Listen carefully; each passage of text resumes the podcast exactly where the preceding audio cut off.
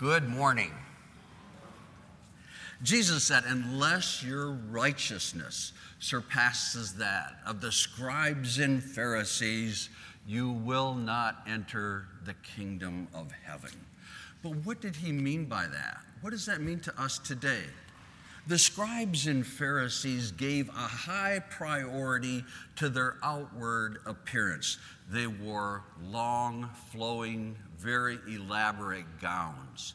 Their tassels were wide, and they had all kinds of frills and different types of designs on them. They were more interested in satisfying themselves than satisfying the law of the God Almighty and helping people. They had laws that were very harsh and they enforced meticulously harsh laws that would bring all kinds of torture and cruelty on the people if they did not follow the law to its letter. But Jesus came. Jesus is the authoritative interpreter of the Torah or the law of God, transcending all traditional understanding of the law and defining what the law ultimately directed us to do.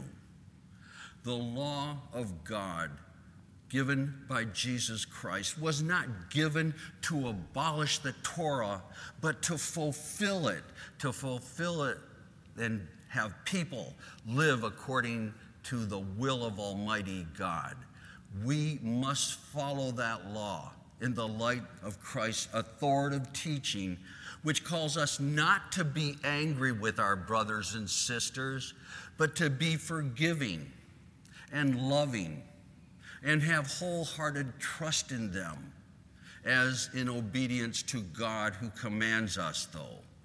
And whoever says raka, which means fool, or useless or cursed or empty headed will be answerable to the Sanhedrin, that is the high court, the highest court of Jewish law at the time. And anyone who says, you fool, and really means it from their heart, is like condemning them.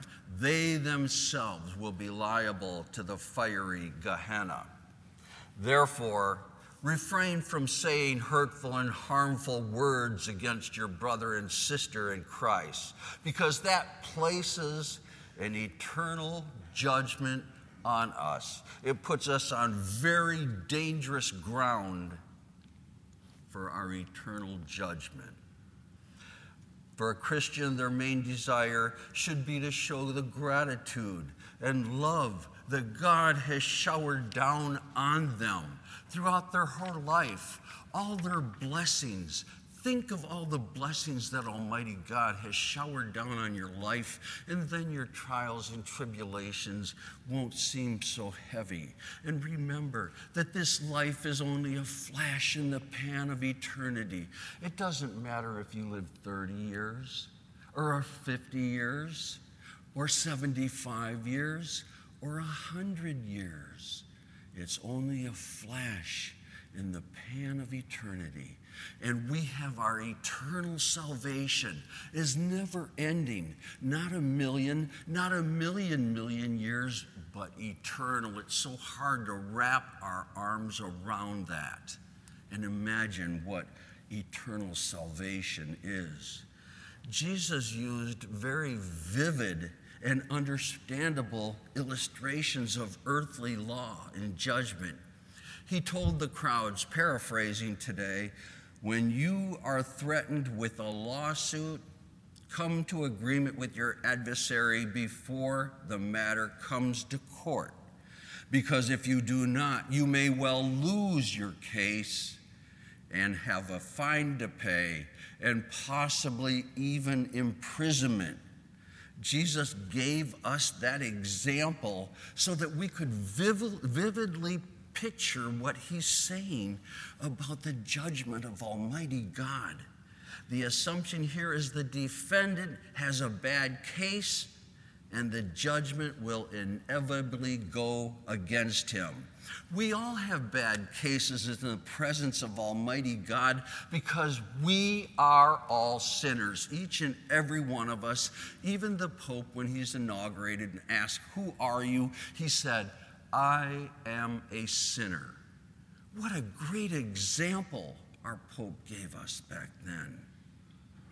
Therefore, if a person is wise, they will make peace and restitution with their person that they are going to court against. Just like if we are wise, we will make peace and restitution with Almighty God before we are called to our eternal judgment. When we take the last breath that we have on this earth, it's going to be too late to say, I'm sorry. Now is the time. Now is the day. Now is the place to tell God you're sorry. And if you have serious sin on your soul, come to the sacrament of reconciliation and let your soul be made clean and white and bright again. It only takes a few minutes of embarrassment or uneasiness, and your soul is clean and white and bright, and you are ready to be called into the presence of Almighty God for your eternal judgment. Therefore, we must confess serious sins. So, on the day that Almighty God calls us home, we will be ready to claim our eternal inheritance with Him in heaven for all eternity. Amen.